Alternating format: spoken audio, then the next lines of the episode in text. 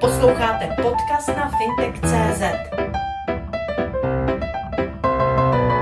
Zkušenost s lidovými novinami jste udělala před rokem 89. Jak jste se vlastně k těm lidovkám dostal tehdy a jaká to byla zkušenost? No, dostal jsem se tak, protože jsem byl poligraf a už jako mladý chlapec jsem jak si dělal, protože jsem dělal v Mladé frontě tady v Panské tehdy, dřívějším takblatu, tak jako, jako mladý muž jsem tam dělal jak urotaček, tak jsem byl vyučen reprodukční grafik, tak jsme dělali melouchy, jak to bývalo a tiskli jsme od svatebních oznámení po všechno možné pro sebe, tak tím pádem jsem měl jistý vnos a znalosti kolem tohohle provozu. A v okamžiku, kdy byl zájem nebo začít nějakým způsobem realizovat lidové noviny jako takové, tak se tehdy na mě obrátil tehdejší můj kole přítel Jan Burian s tím, že potřebují někoho, kdo tomu rozumí, kdo by byl schopen eh, místo cyklostylů a tak dále realizovat aspoň nějaký slušnější tisk nebo zajistit a zprostředkovat ho. To, tím jsem se k tomu dostal a vlastně a moje styční lidé byl tehdy Jan Burian a Vláďa Mlinář s Honzou Dobrovským, no, kteří topili tehdy v kotelně Motole, jako plynové kotelně, oni byli na tom velmi dobře, měli dost času, byla to obrovská kotelna, dali se tam skladovat věci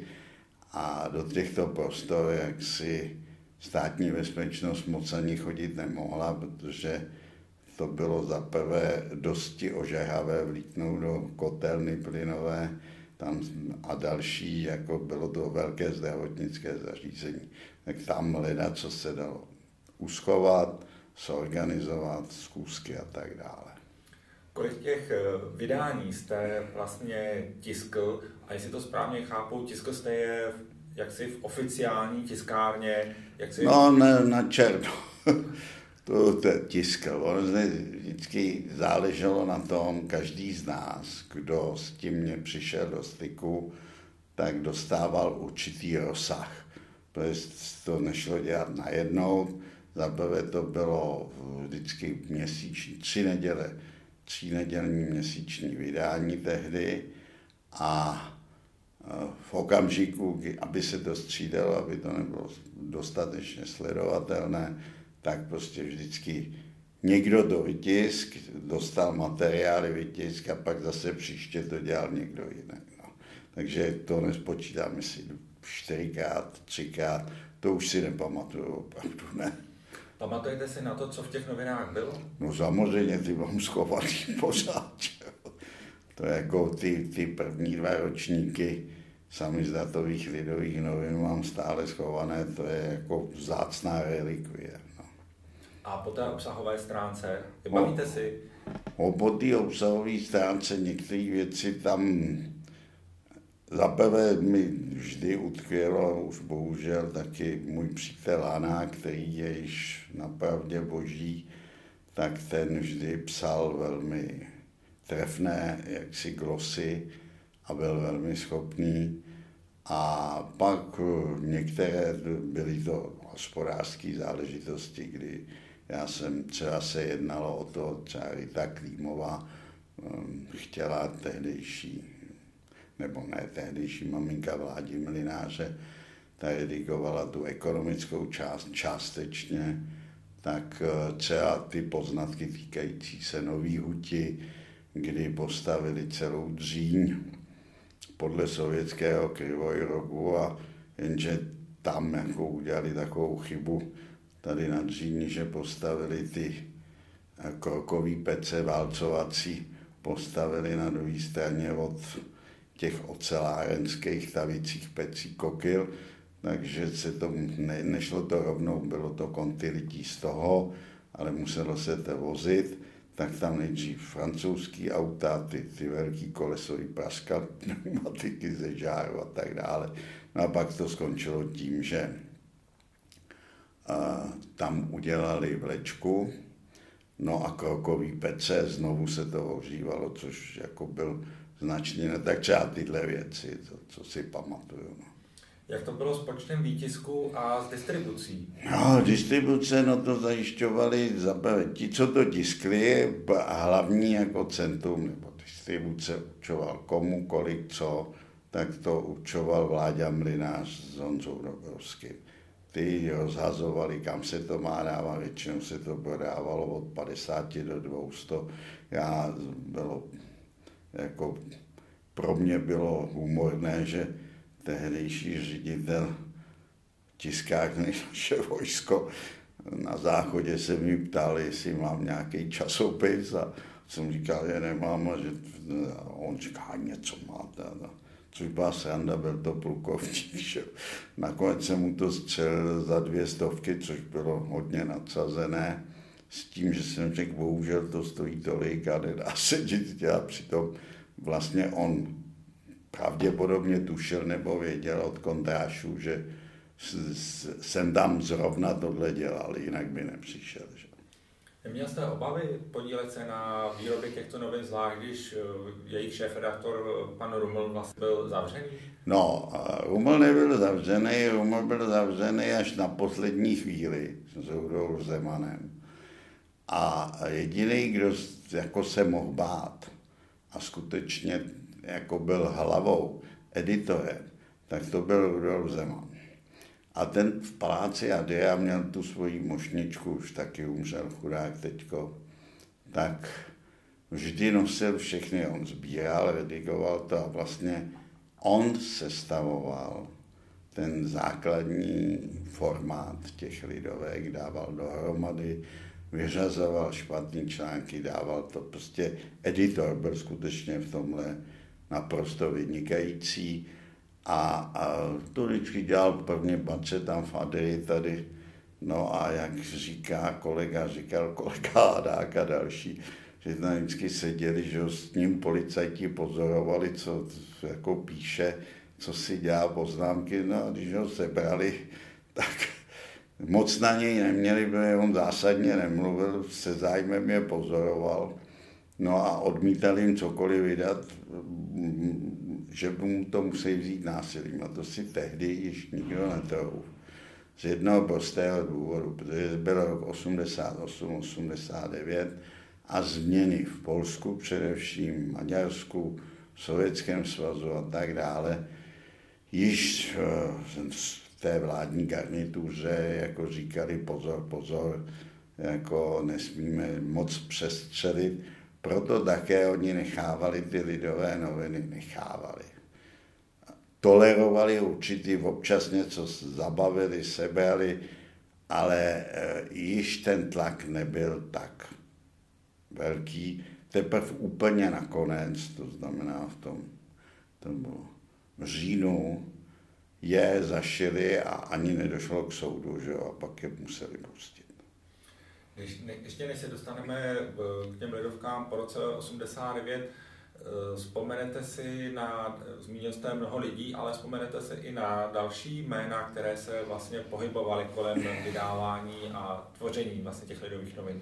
No, eh, tak pro mě jako Petránek třeba, ten psal, pak především já jsem se stýkal s tím Rudolfem Zemanem, a, a s Vláďou Mlinářem a s Burianem a s dalšíma, ale jako e, příliš ty lidi jsem neznal z toho okruhu, chodil jsem třeba mnohokrát Júzovi, což vám nikdo asi to jméno neříká, to byli keramici, básníci a tak dále, kteří občas jak si byli na těch e, domovních setkáních, by se to dalo říct. Takže tam byli různí lidé a já bohužel mám jednu špatnou vlastnost, protože jsem prošel mnoha povolání i mnoho škol, takže eh, paměť na jména mi jaksi eh, nefunguje příliš.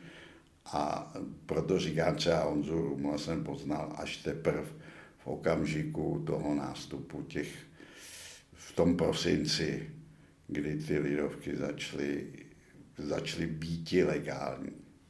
Zeptám se vás, eh, nebo vrátím se k otázce, eh, kolik kusů se tehdy těch lidovek tisklo a jak to bylo vlastně s financováním ty výroby?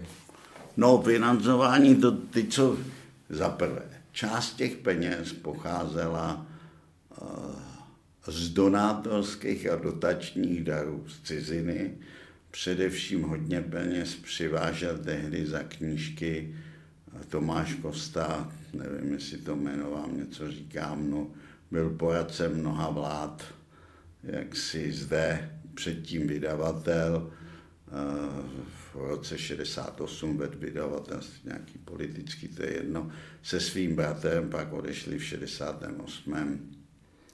přes Rakousko, povončel do Švýcarska, ten bratr pak do Německa. Je to proto, protože oba byli židovského původu, byli to vlastně, jejich mateřštinou byla Němčina, takže to ovládali naprosto perfektně a e, tam se uchytili, jak si ten pracoval, ten jeho bratr pak jako ekonom na univerzitě Tomáš Kosta různých vydavatelství, nakonec skončil ve vydavatelství odborářským velikým, jak si v Německu, kde, jak on správně říká, abych to neměl říkat, ale jakože každý Němec musí mít svého žida v úvozovkách, on si dělal z toho srandu, když jsem se ho ptal, proč on tam šel a třeba Arno Šlustik prostě nebyl schopen překročit ten práh, protože byli spolu v Osvětiny a, a byli v Terezíně, tam tu chtěli do Osvětiny, pak je přesunuli jako mladý kluky do různých těch táborů a pak utíkali, utekli z pochodu smrti, protože šel přes Sudety a oni to tady znali, tak ten si z toho trošku dělal legraci. No. To financování bylo jednoduchý, většinu těch disidentských autorů uh, on jako ředitel vydával a s tichým přimhůřením očí pravděpodobně finančních úřadů, aspoň to tak říkal, prostě se vydalo třeba 100 tisíc výtisků snění o Evropě, Slava Havla nebo další, jo, Dinsbierovy knížky a tak dále. A přitom se vydalo tisícovka, ale jako autorský honoráře se vypláceli tohle a, a Tomáš to vozil buď do Maďarska, protože jsem nesměl, že jo, tak si to předávali různě, v Maďarsku to možné bylo, pak se to transponovalo sem, takže a zbytek bylo to, co vybrali ty kolportéři jednotliví, kterým to bylo dávané a zase to nebylo dávané těm kolportérům po každý stejný. To bylo prostě vymyšlené tak, aby se zapojilo co nejvíc lidí, kteří byli, řekněme, důvěryhodní a kteří ty peníze pak vraceli. Někdy se stávalo, že si to nechali, no, to už byl takový život. No. Hmm. Přesto řádově, typl byste si, kolik se toho tisklo? Nevím. Jako třeba jeden výtisk, jestli to bylo 2000, 2000 až 5000 kusů, víc to nebylo určitě. A bylo to po každý tištěný i jako těch, třeba někdo dělal 500, někdo dělal třeba tisícovku nebo 600 kusů různě. Jo, takže to se nedá takhle říct. To skutečně nevím, na to odpověď neznám.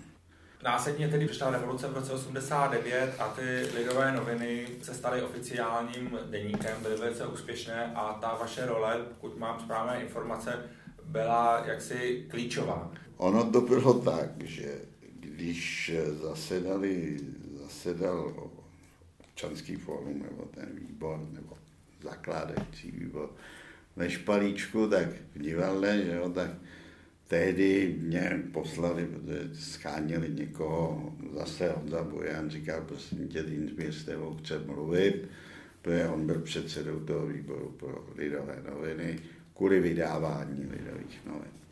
No a když jsem se tam dostavil, on se mi zeptal, co a jak, tak jsem mu řekl, co je potřeba, jakým způsobem přibližně, protože jsem byl jak ekonom, tak jsem byl tiskař, dělal jsem tiskárně, ty věci jsem znal jo, i po té provozní stránce On řekl, výborně, tak přijdete tehdy a tehdy, budeme sedět výbor a, a, a řeknete nám, prostě my vám položíme otázky a uvidíme, co se dá dělat. Tak se asi za čtyři dny mě pozvali a, a prostě začali se vyptávat. A když jsem poslouchal jejich sny a jejich praktické rady, jak se to má dělat, tak se jí řekl, pánové, nezlobte se, jako to nemá cenu, to prostě, to prostě si dělejte, i když je revoluční doba, jak říkáte, a všechno je možné, tak se hluboce mílíte, protože zákony vy sami říkáte, že musíte dodržovat. A, a jako budou vám všichni dělat úřední překážky, to není úplná sranda. Musíte účet, musíte tohle, teď jsem vyjmenoval, včetně toho souhlasu, který ale musí být vydán ne jako poradnímu orgánu, ale musí být vydán konkrétní osobě nebo založené společnosti. A protože tehdy společnosti s omezeným ručením nebyly a tak dále, tak vydavatelské právo mohl dostat pouze fyzická osoba.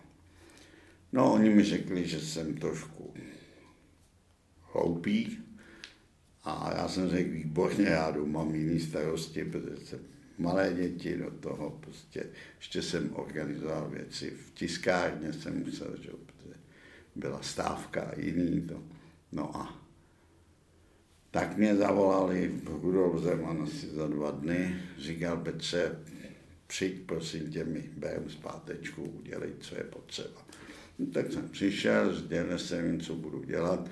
Na základě toho jsem požádal, řekl jsem, kolik mají peněz, kdo je má, co je k tomu potřeba, že v první fázi, jestliže chtějí, aby, že část lidí samozřejmě třeba bude dělat zadarmo, že to chápu, ale určitě ne, budou dělat zadarmo administrativa, sazeči, prostě, že to nadšení je sice krásné, ale to nadšení vydrží tak 14 dní a pak prostě se všichni budou ptát, co za to. No, což se také stalo, takže jsem nakonec registroval značku Lidové noviny na své jméno a byl jsem vlastně já, fyzická osoba, vydavatelem až do dubna roku 90. Pak tedy e, přišli s nápadem, jak si Michal Klíma, tehdejší spolupracovník, řidi, no, byl technický ředitel tehdy, s tím, že a pak se vlastně stal ředitelem, to nevím přesně, e, a udělali základ toho, že se udělá akciová společnost. Eh, já jsem byl zásadně proti tomu. A říkal jsem, že moc nikdo nepouští zvukou. A finance jak vy jsme. Že tedy chápu, že já to předám jako panu Zemanovi, Rumlovi, Hanákovi a dalším pěti lidem maximálně, s tím, že oni ať si vytvoří to SROčko, to tehdy bylo možné, ať ať to nepouštějí, že pak to můžou transformovat jakkoliv, ale prostě se mi to moc nelíbí, aby do toho kecali všichni, že to je špatné. Byli demokraticky naladěni rozhodnutí, že všichni přispěvatelé do tehdejších novin mají mít možnost být akcionáři, což se také stalo, včetně Václava Klauze a tak dále, který tam psal asi dva články pod pseudonymem, ani se jako tehdy bál. Přesto mu to nabídli, on to samozřejmě rád vzal a tak dále. No a, a to byl začátek konce lidových novin. Nešli jsme cestou, jako šlo eh, v Polsku, nezávislý tisk, eh, prostě, že ty redaktoři část, to tvrdý jádro si to nechalo na sobě a pak postupně mohli odprodávat ty své podíly a tím uchovat, řekněme, velikou nezávislost tisku jako takového. A dalo, bych, mám doklady doma, co jsem dával zprávy pak tehdy společnosti pro lidové noviny, že prostě se některé věci nemají dělat, že zbytečně se vyhazují peníze a tak dále. Mluvilo do toho prostě strašně moc lidí. A při konci, když se to nakonec rozhodlo, že se to prodá Ringierům, což bylo hlasování, který vyšlo, no, řekněme tak 50-50, ale bylo snad 55-52% proti těm, co nesouhlasili, který jsem vedl já. No a tam naopak jako jsem, mi bylo doporučeno, abych odešel, že tedy ti, co nesouhlasí, musí jít pryč. A bylo legrační, že tehdy, eh, jak si byla valná hromada, a na ní šlo o to, že ringieři chtěli navýšit základní mění o 30 milionů. A vlastně oni jako by měli vyplatit těch 30 milionů těm spoluvlastníkům, koupit ten svůj podíl. A já jsem tehdy ještě jako akcionář jsem vstál a řekl jsem, že co to je za blbost, jo. Že lidové noviny mají podle účetní závěrky, já to vím, stoprocentně na účtu 30 milionů, že vlastně si to platí lidi sami a ringieři to dostávají zadarmo, co to je za blbost.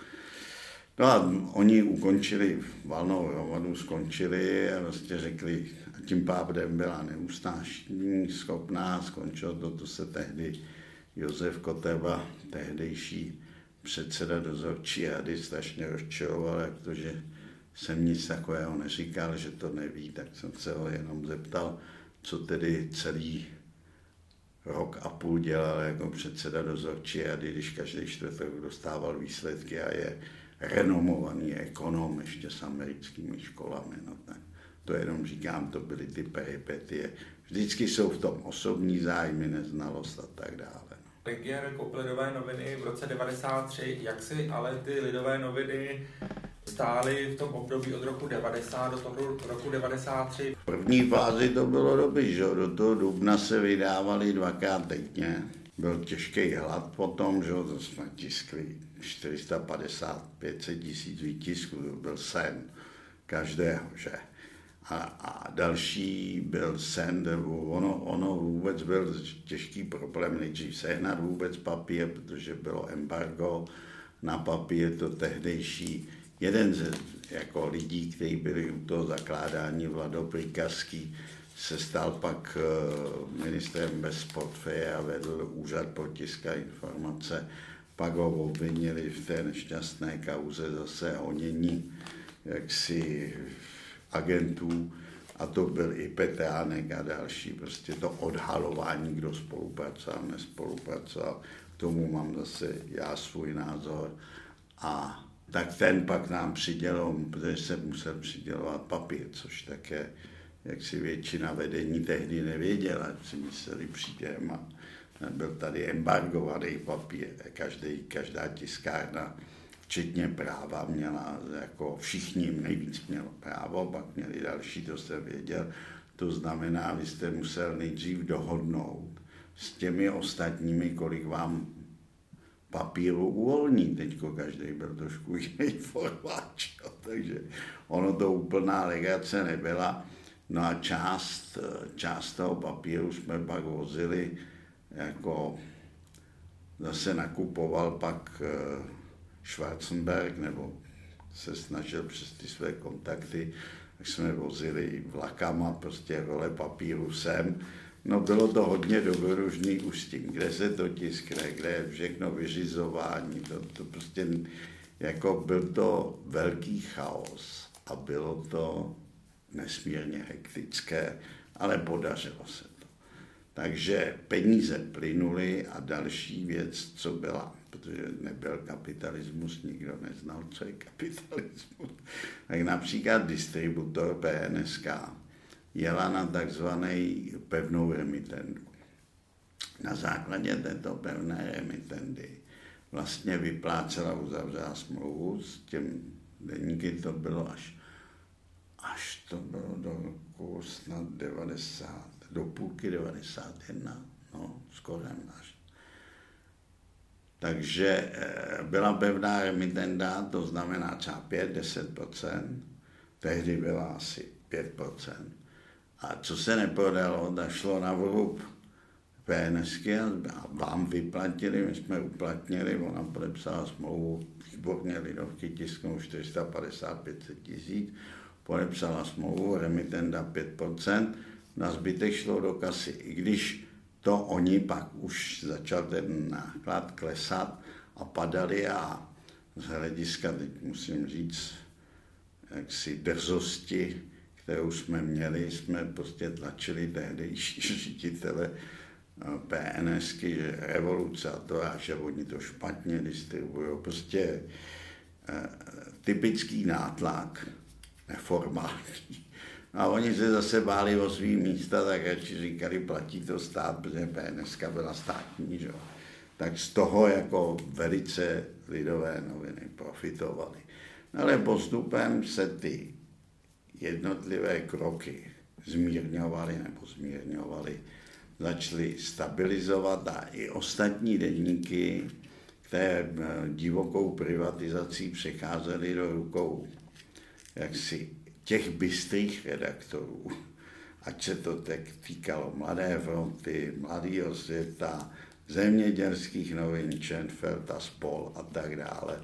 Prostě nebylo to jako v Polsku, kde stát vlastně odprodával těm redaktorům ty své podíly. Jediný svobodný tisk, který byl skutečně založen svými zakladateli, byly lidové noviny. Ostatní podniky, stejně jako všechny státní podniky, měly být jaksi privatizovány způsobem žádným. To znamená dát nabídkovou cenu, chlapci, věříte si, kupte si to a tak dále. Což se nestalo, v Polsku se to dělo, proto ta situace polských médií byla úplně jiná a myslím si lepší, osobně si myslím lepší. U nás to byl tvrdý, tvrdý boj o peníze, takže i ti lidé, co přišli jako zvenku, jako třeba Hvížďala, který se pak stal akcionářem uh, Mladý fronty nebo spolumajitelem tehdejší, tak tehdy Kokošková, což byla ředitelka Mladé fronty, to udělala velmi briskně. Oni všem podepsala výpověď jeden den. No, to znamená, oni podepsali, všem podepsala výpověď, že ji respektuje v pátek. No a oni v, v, v sobotu nastoupili a udělali noviny na neděli, že aby šlo v pondělí ven. No a PNSC dali už také, řekli, máte smlouvy, nemáte co čtenářům dodat, musíte vzít od nás. A Kokošková řekla, já nemůžu dodat, já nemám redaktory, já nemůžu noviny udělat. Tak říká se tomu takzvané násilné převzetí. No. Takže to jenom odpovídám na tu otázku, jaká byla situace a situace v Lidové postupem se snižoval náklad, postupem se snižovala i čteno, zájem čtenářů, že jo, tím pádem i e, v okamžiku, kdy třeba Václav Havel raději dával své články do Mladé fronty nebo prostě někam jinam, tak to už samo o sobě znamenalo, že ty noviny nemají to své výsadní postavení. Do toho ještě plynulo to, že v průběhu těch toho 90. 91. roku e, jsme lidové noviny zastřešili, pak vydal, já jsem dělal pak i ředitele nakladatelství, furt se tam měnili funkce, to je jedno. A takže se vydával, musíme to vydávat, Letter International, jo, pak, pak se vydával eh, ta surrealistická Vávry, ne, to nebyl Vávra, to byl jiný, surrealistický časopis taky. Pak se začal stavět rock pop, že jo. Tam Lindauer a spol, no, prostě bomba, měli jsme pronajatý tři patra jak je v Helichovce ten roh, jak je tam ta hospoda, tam jsme dělali komplet jako počítačový vybavení, drahý všecko. Rok jsme platili prostě 30 lidí, pak se stal šéf-redaktorem Kořán. Že? A jiný a jiný show, který stály strašný peníze. A vždy, jako když jsem si stěžoval, jsem žádal o správní radě, že takhle ne, přátelé, takhle přijdeme na buben.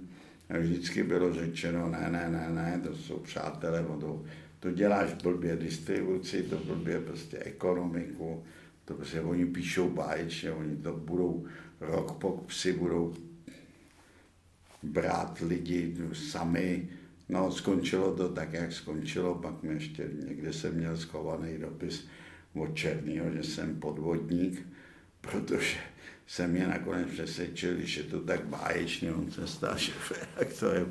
Takže vůbec nejlepší, když si to vezmu a my jim to dáme zadarmo i s tím sedím. No. Bohužel do, do čtvrt roku nebo do půl neměli dotace nic, tak šli na buben, že to, to, to prostě jinak i nešlo. A to tež se bohužel týkalo i literárních novin, což bylo, nejdřív vycházeli samostatně, pak jako nedělní to bude bomba, lidi to budou chtít, no ale my jsme zařadili literární noviny jako sobotní, tedy přílou nedělní, no a nikdo to nechtěl, v tu chvíli začal padat náklad, že? Situace se změnila, ale mnozí z našich přátel žili svými myšlenkami ještě v době minulé, ale již nastupovala ta dravá společnost Václav Klaus a spol a všechny tyhle privatizátoři, všichni se už neohlíželi na nějaké ideály, ty šli jedině po zisku.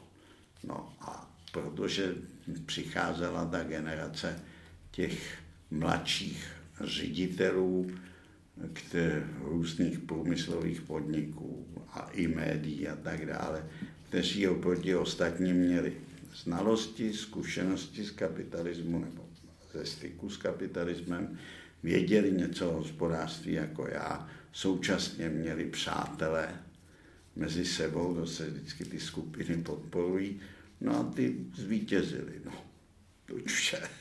Takže ten problém byl před tím prodejem. Ten prodej byl iniciován tím, že když se podaří začlenit zahraničního partnera, tak bude zajištěno vydávání a tak dále a, a nezávislost tisku, bla, bla, bla.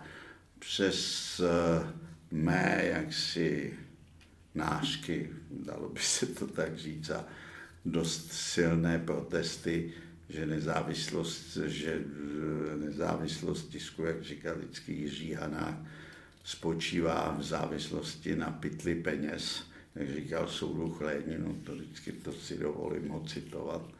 Nezávislost tisku spočívá v tom, nevím, jestli je to přesné, kolik s čím zacinkáš.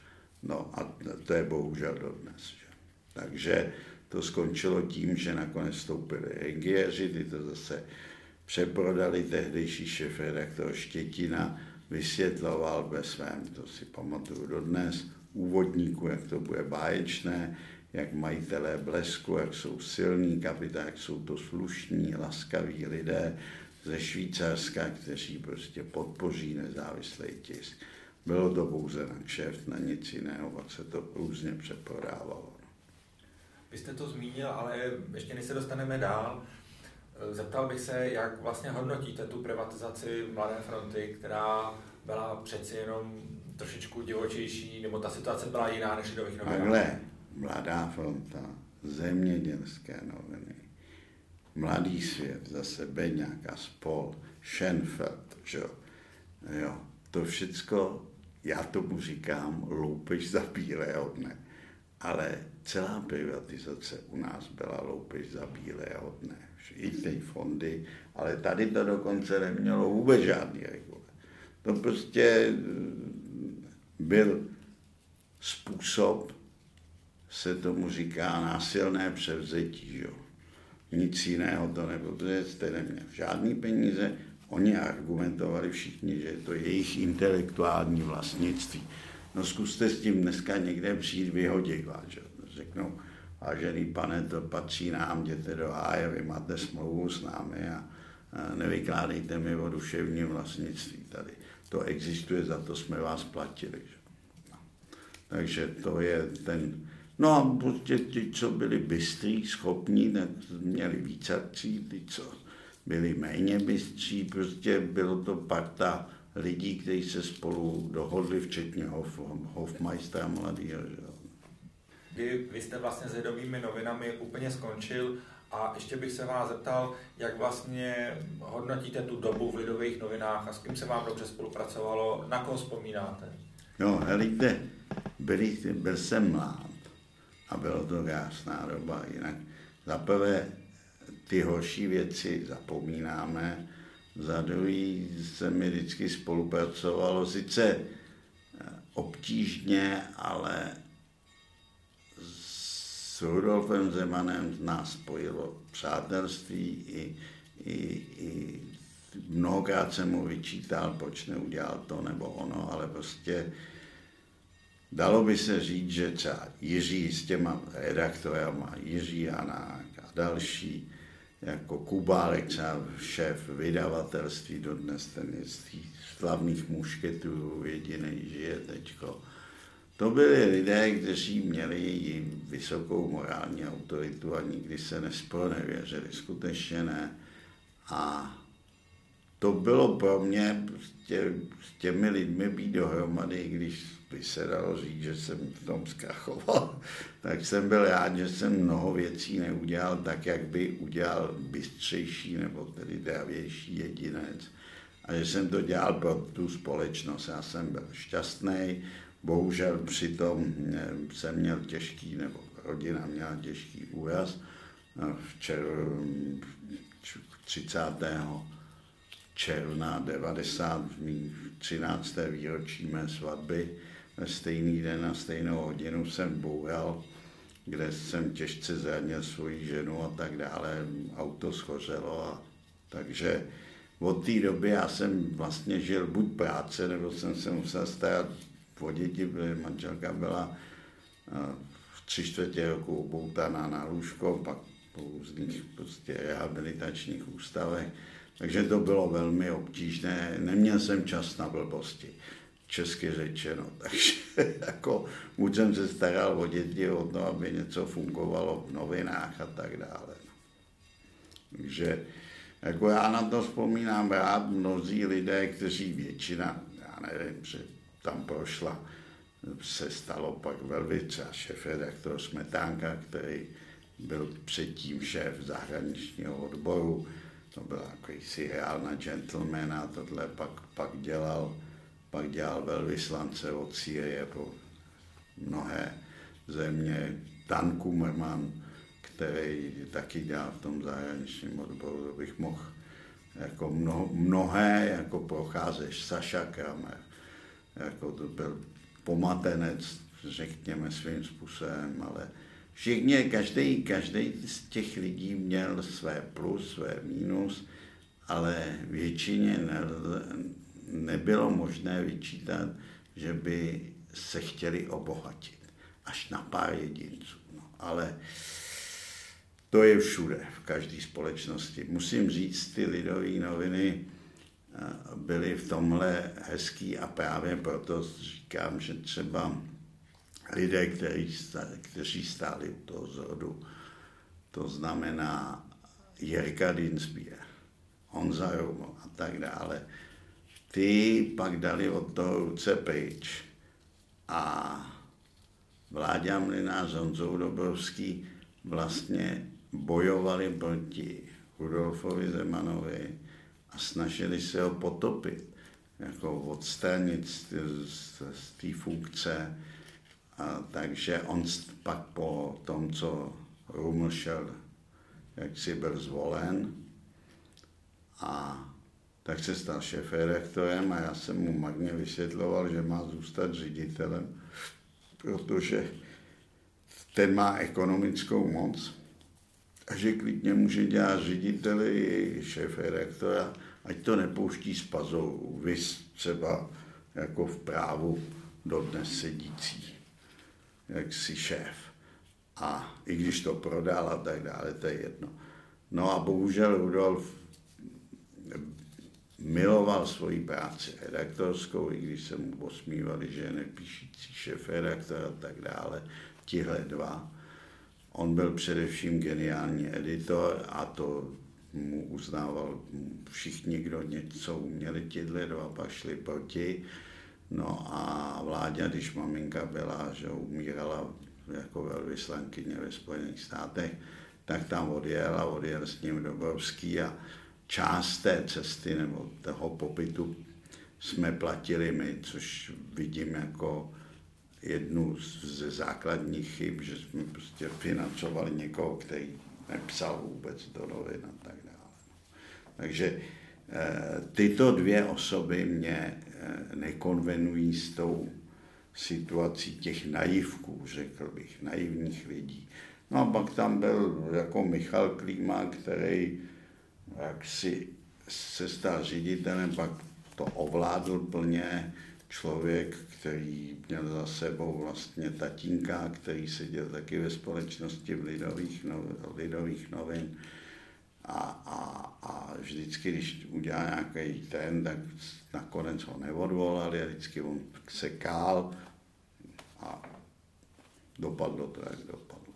Vy jste tedy s Lidovkama úplně skončil, co jste dělal následně? Co jsem dělal? následně, následně jsem pak nastoupil k MIT.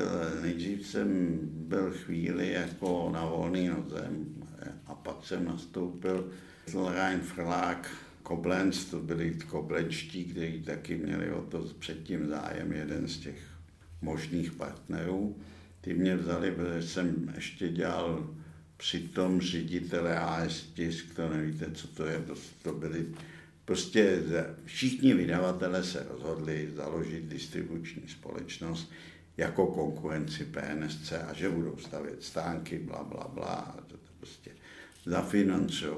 Ale všichni do toho byli ty vydavatele od práva počínaje, že jo, Borgisu, Lidový noviny, Zemědělský noviny, včetně i distributorů Mediaprint, Kappa, tak, tak všichni do toho byli zapojení ne proto, aby, jak to bývá, aby to fungovalo, a jak to v kapitalismu bývá, aby si dívali na prsty a pokud možno si dělali svoji kšefty s PNS, pak to skončilo tím, že skoupili podíly v PNS, když se privatizovala. Že jo? Takže eh, to jsem byl kromě jiného ředitel a předseda představenstva AS TIS, který stavěli takový ty osmiboký stánky, pak to skončilo fiaskem, protože vydavatele odmítli do toho dát peníze, jak jsem byl nucen vyhlásit jako na to konkurs a tak dále. No, tak to ještě to jsem jako v průběhu těch lidových novin a bohužel se to táhlo až do roku 2002, 2000, nevím. Přesně to jsem chodil k nějakým soudům prostě řešit tyhle záležitosti. No ale kromě jiného jsem dělal pro Mittelnein Verlag, to jsem dělal záležitosti týkající se distribuce, byli oni se, a pak zakoupili Express, takový ten špinavý bulvár, tam jsem se stal ředitelem, jsme sídlili na Smíchově a od Svobody, jo. Svoboda, to byl takový pomatenec si v Kladně, pak postavil ten zámek. No a e, ten jsem začal šroubovat nahoru, jako z hlediska vydavatelského hlediska jaksi úspěšnosti. No a skončilo to tak, že jsme se nakonec přestěhovali z, ze Smíchova, jsme seděli v Libertasu, jsme se přestěhovali do Užřiněvsi, tam jak teď i sedí, tam, teď jsou tam taky nějaký ty vydavatele to bylo, tam to bylo nádherné, to, to jako musím říct. Skončilo to tak, že jsme vlastně poráželi blesk. Blesk padal a Express jel nahoru. Proč? Já jsem razil tezi, že eh, noviny především a takovéhle noviny kupují ženy.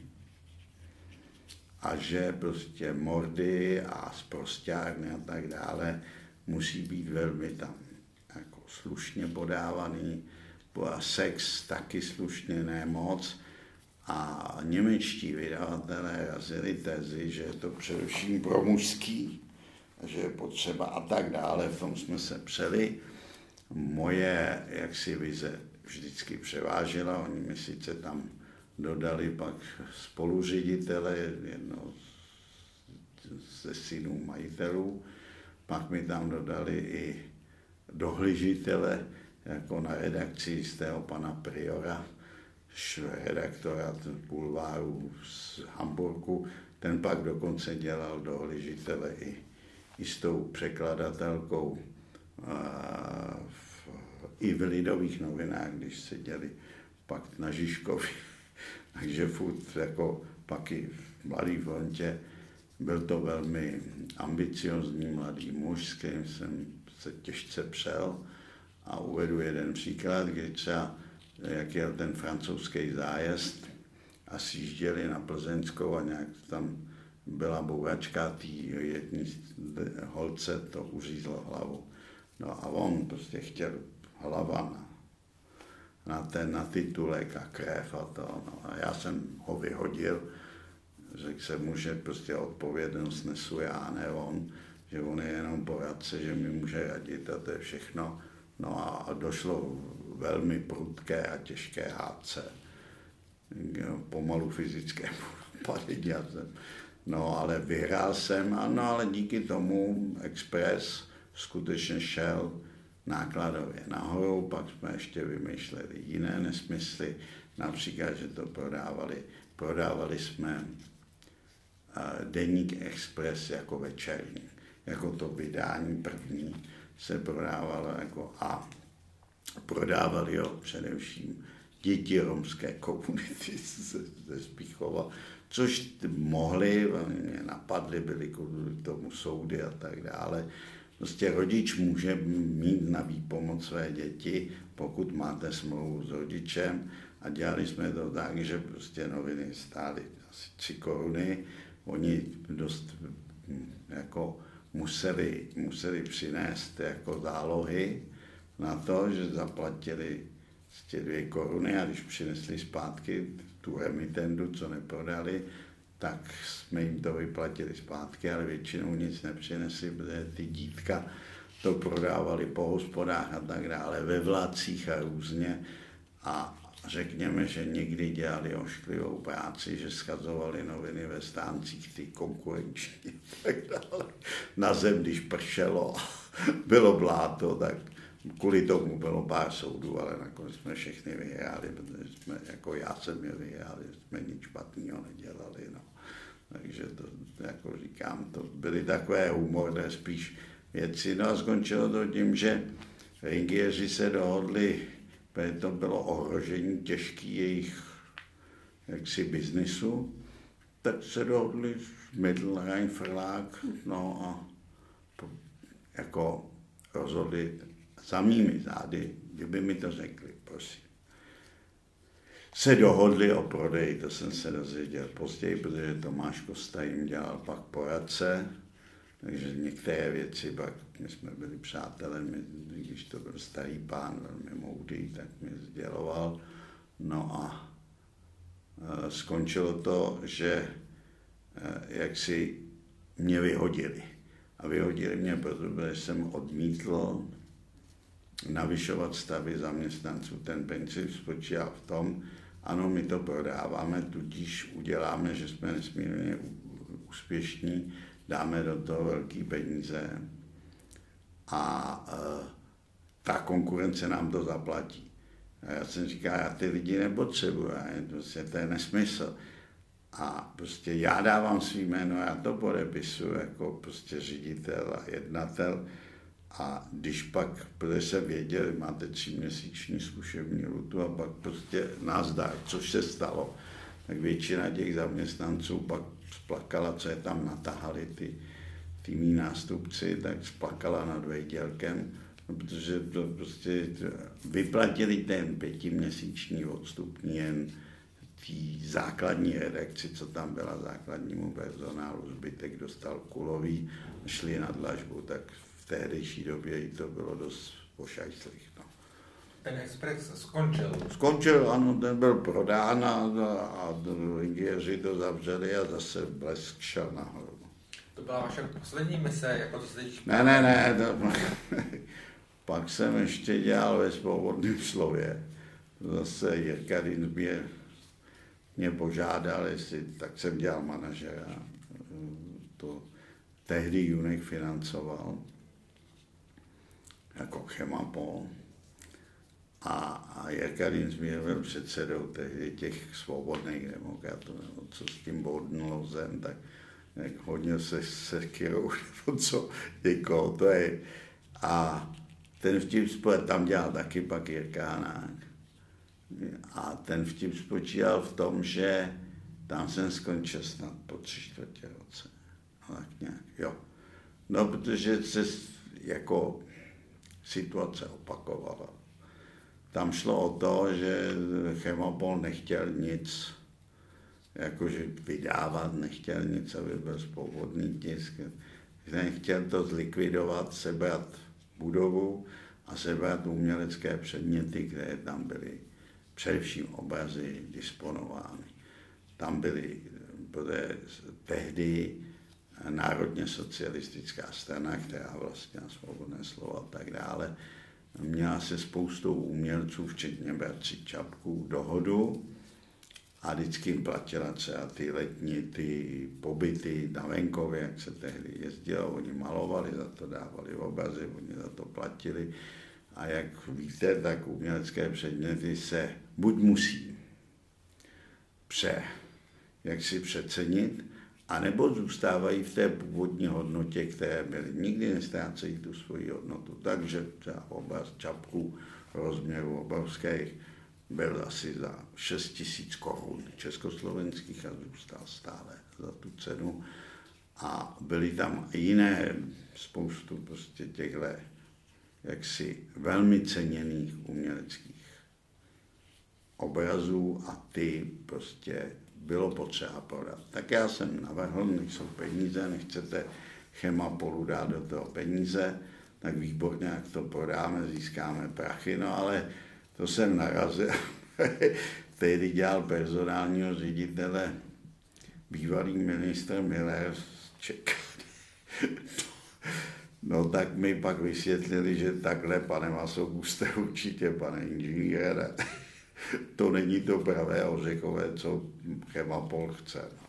Tak, tak tím jsem skončil jaksi s vydáváním, nebo angažmá ve vydavatelském průmyslu.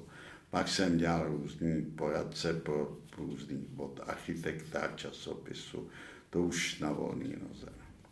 Když se podíváte zpátky a dotkli bychom se třeba i těch lidových novin zpět, tak jak hodnotíte ten vývoj toho mediálního trhu a co třeba, když se zeptám konkrétně, co si myslíte o tom, že ty lidové noviny Mladou frontu dnes vlastní vlastně svěřenský fond premiéra této země. Jak vy se na to koukáte? Všude na světě, kromě pár nezávislých listů, skutečně kromě pár, vlastní vždycky někdo. A ten, kdo to vlastní, určuje pravidla hry byl jsem ředitel, ať to, a teďko říkám, ať to byly lidovky, ať to byl prostě e, expres, cokoliv. Vždy je neformální tlak plastika na to, co by se mělo a co by se nemělo jak si zveřejňovat, nebo co, by, co je nevhodné. Není o to, že se něco zakazuje, ale v rámci editorské práce vždy někdo sestavuje ty noviny. A řekne, tenhle článek jako se tam nehodí. Ne, že by byl špatný, no. se nehodí. Nebo nám prostě to teďko nejde, protože my máme reklamní šňůru od někoho, od společnosti teďko letecký a vy tady budete psát, že ČSA je prostě banda gaunerů. To nejde, že? Tak to chodí, ty, ty většina médií a to teďko od tisku, dneska už marginálnějšímu, po internetový, jak si prohlížeče, všechno jede na reklamě. A z toho jsou živy. A málo kdo je živ z poplatků anebo z tržeb od těch svých zákazníků, to znamená od čtenářů, posluchačů a tak dále. To je, takže na to se dívám tak, že je holý nesmysl si myslet, že ošklivý babiš by byl schopen fyzicky zasahovat do obsahu. To je naprostý nesmysl. Samozřejmě tam dosadí své lidi, nebo ne své lidi, redaktora, šéf redaktora, ředitele, kteří konvenují s jeho myšlením, anebo u kterých se domývá, že budou konvenovat, anebo u kterých si myslí, že nebudou útočit. To nejde o to, jako třeba psát špatně, nebo něco prostě. To jsou jako můj osobní názor na mnohé investigativce, které znám dokonce. Vím, že za nima stojí mediální, nemediální, dalo by se říct, poradenské mediální společnosti, které mají u sebe nebo ve svých řadách bývalé redaktory, teď nechci jmenovat, protože to už je opravdu na hraně, eh, mají šéf redaktory, redaktory zkušené, kteří eh, ty témata vyhledávají, zpracovávají, protože to stojí spoustu peněz, včetně sledovaček, bla, bla, bla, a dají to tomu danému redaktorovi, s kterým mají přátelský vzhled a nechtějí po něm nic a on má báječný materiál, na kterém dlouho pracoval. Přitom na tom prdlaj zpracoval, pouze se podepíše a změní pár slov a tak dále. Takže v tuhle chvíli já si myslím, že třeba strašně lituju toho, že odešel Ištván Léko, kterýho jsem znal osobně. Mnohokrát jsem s ním nemusel souhlasit. Mnohokrát jako byl napadán, protože je maďarské národnosti a je velký přítel Orbána, tak některé jeho články byly, řekněme, hodně na hraně, ale nikdy se nespor, osobně si myslím, a četl jsem to často, se nespor nevěřil. Kromě toho ty lidové noviny měli od Juste jaksi velkou škálu názorů, jak pravicových, tak i levicových se snažili. A, a poslední době ale bohužel těch, těch schopných redaktorů je strašně málo, kteří jsou schopní vyjádřit ve zkratce ten smysl toho, co vám chtějí říct a nebo kecávají to a tak dále. Každý si kupuje, ty, nebo tak to je, že média poslouchám ne jako cvičená opice, ale snažím se z nich vybírat informace věrohodné a, a vždycky sázím na to, že nemusí být vše pravda, ale že čtu od někoho, kde jsem si ověřil již mnohokrát, že se snaží mluvit pravdu nebo odhalovat fakta. I když se třeba mílí, ale ve většině případů mě neobelhává, a což bohužel dneska je už dost špatné. Ono, eh, já to vždycky říkám, když odebírám víc těch novin, když otevřete noviny v metu a z Davidský sen si přečtete je celý, to špatný. Když se zbudím a na tabletu teďko projedu lidové noviny a, a jako za 20 minut jsem hotový, tak to je taky špatný. proto, proto říkám, dneska je to bohužel ve psí a, a, a soustředí se to no, prostě na zkratku. Jenom zkratka, zkratka, zkratka a všechny takzvaně nezávislé identity nejsou nezávislé. Stačí se podívat, jak, eh, nebo jak bych to řekl, okamžiku, kdy Petra Procházková, když přecházela do denníku N, prohlásí, že jí v lidových novinách korumpovala svoboda toho, co může psát, tak už asi já tomu nerozumím. Jo, šla tam kvůli peněz, kdyby řekla, ano, dostala jsem nabídku, která se neodmítá, prostě můžu si psát, co chci, ale odsud, odsud, ale mám za to pořádný peníze, živím dítě, můj manžel je Afgánec, který živí svoji rodinu a tak dále. Už jsem starší dáma, potřebuju, prostě, proč ne?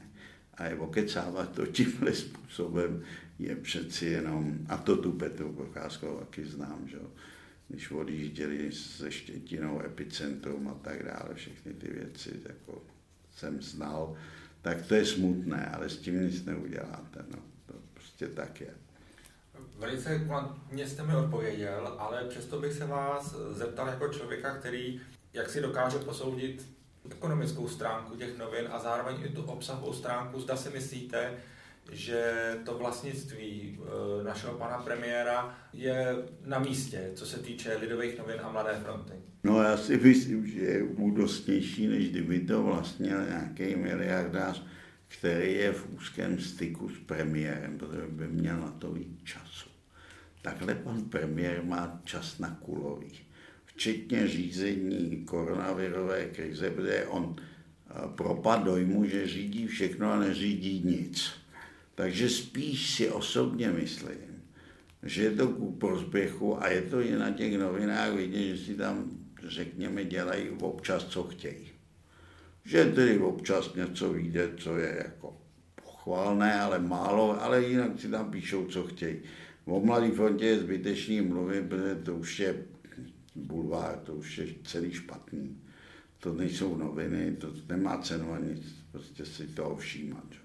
Si, když už bulvár, si koupím pořádný bulvár a nečtu tohle, takže tam to je jenom hlásná trouba, tam se snaží, jak si pan šéf redaktor a všichni prostě jenom panáčkovat, aby je zmerčil svým, aby si jich pan Babiš náhodou, když si to přečte, nebo když ho na to upozorněj, eh, všiml, že oni jsou taky s ním. Ale jinak. Tvrdím vůbec, osobně si myslím, že vůbec on na to nemá zásadní vliv, co se píše. Na zásadní vliv vždy ve všech médiích má schopnost šéf redaktora říct ne a ředitele říct ne věcem, které jsou nad rámec slušnosti. A to u nás těch lidí je strašně málo. To bohužel. Sledujte fintech.cz